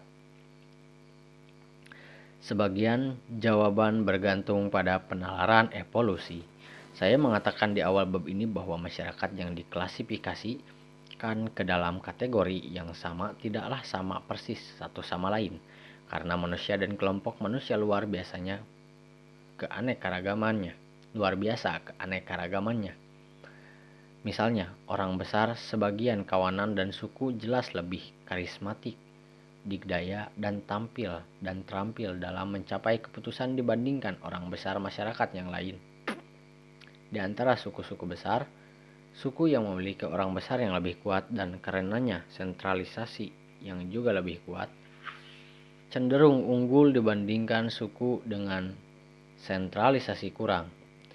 Suku-suku yang menyelesaikan konflik separah orang-orang payu cenderung bubar lagi menjadi kawanan, Sementara kedatuan yang diperintah dengan payah dengan payah pecah menjadi kedatuan yang lebih kecil atau suku.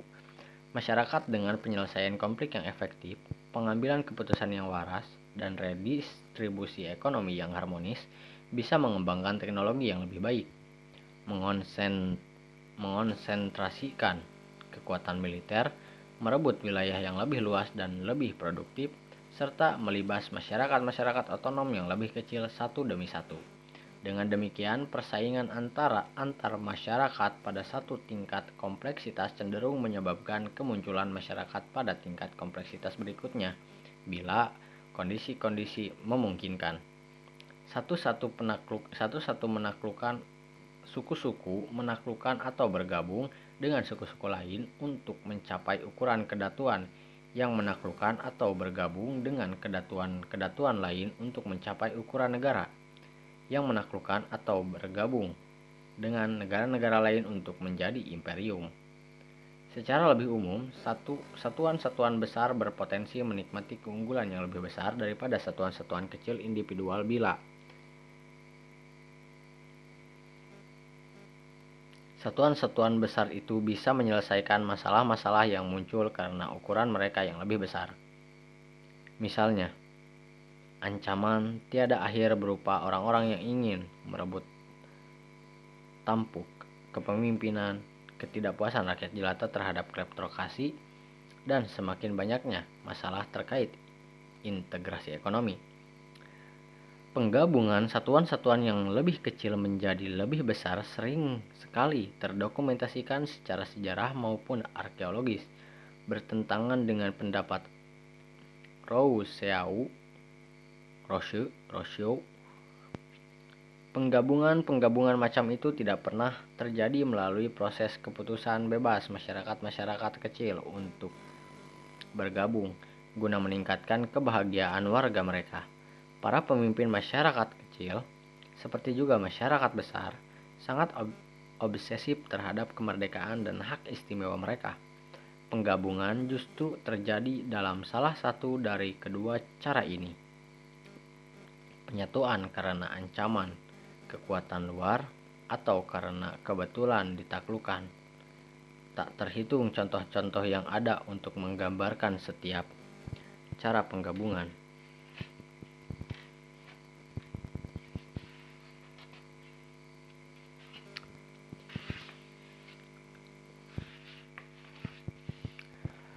Penyatuan di bawah ancaman kekuatan luar diilustrasikan dengan baik oleh pembentukan Konfederasi India Indian Cherokee di Amerika Serikat Tengah. Tadinya orang-orang Cherokee terbagi menjadi 30 atau 40 kedatuan mereka, yang masing-masing terdiri atas satu desa berwarga negara 400 jiwa. Semakin banyaknya pemukiman orang kulit putih menimbulkan konflik antara orang-orang Cherokee dan kulit putih ketika individu Cherokee merampok atau menyerang pemukiman dan pedagang berkulit putih, orang kulit putih tidak bisa membedakan kedatuan-kedatuan Cherokee yang berbeda dan membalas tanpa pandang bulu terhadap orang Cherokee mana pun. Entah itu melalui tindakan militer atau memutus perniagaan. Sebagai tanggapannya, kedatuan-kedatuan Cherokee perlahan-lahan mendapati diri terpaksa bergabung menjadi satu konfederasi konfederasi tunggal pada abad ke-18. Pada awalnya kedatuan-kedatuan yang lebih besar pada 1730 memilih pemimpin pemimpin umum, seorang kepala suku bernama Moitoi, yang digantikan oleh putranya pada 1741. Tugas pertama kedua pemimpin itu adalah menghukum individu-individu Cherokee yang menyerang orang-orang kulit putih dan berurusan dengan pemerintahan kulit putih. Pada sekitar 1758, orang-orang Cherokee membuat pengambilan keputusan menjadi terstruktur dengan majelis tahunan yang modelnya adalah majelis-majelis desa sebelumnya dan bersidang di salah satu desa, Echota, yang karena itu menjadi ibu kota de facto. Pada akhirnya, orang-orang Cherokee pun menjadi melek aksara seperti yang kita lihat di bab 12 dan mengadopsi Undang-Undang Dasar tertulis. Dengan demikian, Konfederasi Cherokee terbentuk bukan melalui penaklukan, melainkan penggabungan entitas-entitas lebih kecil yang tadinya ogah bersatu, yang baru menyatu kepada ketika terancam hancur ketika kekuatan luar yang didaya. Dengan cara yang sangat mirip, dalam contoh pembentukan negara yang dijabarkan dalam setiap buku pelajaran sejarah Amerika, koloni-koloni kulit putih di Amerika itu sendiri, yang salah satunya Georgia, telah memaksa pembentukan negara Cherokee, terpaksa membentuk satu negara bangsa ketika mereka terancam oleh kekuatan luar dikdaya monarki Britania. Koloni-koloni Amerika pada awalnya sama-sama ogah terlepas melepaskan otonomi masing-masing seperti juga kedatuan-kedatuan Cherokee dan upaya penggabungan pertama mereka di bawah Articles Confederation 1781 ternyata gagal. Karena memberikan terlalu banyak otonomi kepada bekas-bekas koloni itu. Baru ancaman-ancaman lebih lanjut, terutama pemberontakan Sais pada 1786 dan beban hutang perang yang tak terselesaikan, mengalahkan keengganan ekstrem bekas-bekas koloni untuk mengorbankan otonomi dan mendorong mereka mengadopsi Undang-Undang Dasar Federal kuat yang berlaku sampai sekarang pada 1787. Penyatuan wilayah-wilayah kepangeranan Jerman yang juga ogah melepas otonomi di abad ke-19 pun ternyata sama sulitnya. Tiga upaya awal Parlemen Frankfurt Frankfurt pada 1648, rotasi Konfederasi Jerman pada 1650, dan Konfederasi Jerman Utara pada 1866. Gagal sebelum ancaman luar berupa maklumat perang oleh Prancis pada 1870 akhirnya memaksa para pangeran menyerahkan sebagian besar kekuasaan mereka kepada pemerintahan pusat Kekaisaran Jerman pada 1671. Cara lain pembentukan masyarakat kompleks selain penyatuan di bawah ancaman kekuatan luar adalah penyatuan melalui penaklukan. Sebuah contoh sebuah contoh yang terdokumentasi dengan baik adalah kelahiran negara Zulu di Afrika Tenggara. Ketika pertama kali diamati oleh para pemukim kulit putih, orang-orang Zulu terbagi-bagi menjadi lusinan keda kedatuan kecil. Pada abad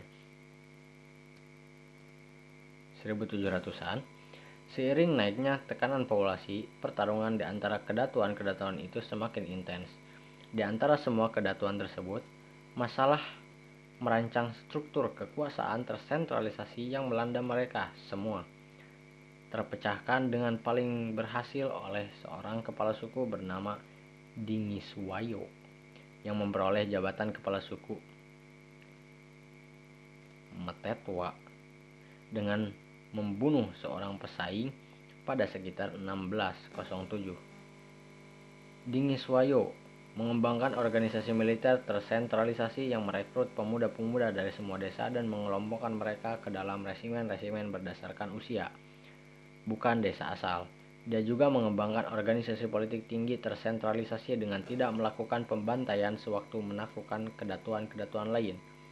Tidak menyatukan keluarga kepala suku yang ditaklukan dan membatasi diri pada menggantikan si, si kepala suku yang ditaklukkan dengan seorang kerabatnya yang bersedia bekerja sama dengan Dingiswayo.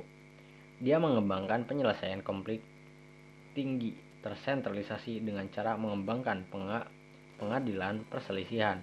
Dengan cara itu Dingiswayo mampu menaklukkan dan memulai integrasi 30 kedatuan Zulu lain. Para penerusnya memperkuat embrio negara Zulu yang dihasilkan dengan mengembangkan sistem judisial, polisi, dan upacara. Contoh lain pembentukan negara melalui penaklukan seperti oleh orang-orang Zulu nyaris tak terbatas jumlahnya. Negara-negara pribumi yang pembentukannya dari kedatuan kebetulan diamati oleh orang-orang Eropa di abad ke-18 dan 19 antara lain adalah negara Hawaii Polinesia, negara Tahiti Polinesia, negara Marina di Madagaskar, Lesotho dan Swazi serta negara-negara lain di selatan Amerika selain negara Zulu, negara Ashanti di Afrika Barat, serta negara-negara Ankole dan Buganda di Uganda. Kekaisaran Aztec dan Inca terbentuk oleh penaklukan-penaklukan pada abad ke-15 sebelum orang-orang Eropa tiba. Namun kita tahu bahwa mengenai pembentukan mereka dari sejarah lisan Indian yang dituliskan oleh para pemukim awal dari Spanyol. Pembentukan negara Romawi dan perluasan kekaisaran Makedonia di bawah Alexander dijabarkan secara terperinci oleh para pengarang klasik zaman itu. Semua contoh itu menggambarkan bahwa perang atau ancaman perang telah berperan kunci dalam sebagian besar bila bukan semuanya penggabungan masyarakat. Namun perang bahkan di antara kawanan semata selama ini memang merupakan fakta yang terus-menerus hadir dalam senjata manusia. Kalau begitu, mengapa perang terbukti baru menyebabkan penggabungan masyarakat dalam 13.000 tahun terakhir saja? Kita sudah menyimpulkan bahwa pembentukan masyarakat kompleks dan kaitan ada kaitannya dengan tekanan populasi. Sehingga sekarang kita akan mencari tautan antara tekanan populasi dengan akibat perang. Mengapa perang cenderung menyebabkan penggabungan masyarakat ketika populasi padat, namun tidak ketika namun tidak ketika populasi jarang? Jawabanlah jawabannya adalah nasib orang-orang yang dikalahkan bergantung kepada kepadatan populasi dengan tiga komunikasi dengan tiga kemungkinan hasil. Ketika kepadatan populasi sangat rendah, seperti yang biasa ditemukan di wilayah-wilayah yang ditempati kawanan-kawanan pemburu peramu, sisa kelompok yang kalah hanya perlu pindah jauh-jauh dari musuhnya. Itulah yang cenderung menjadi akibat perang antara kawanan-kawanan nomaden di Papua dan Amazon.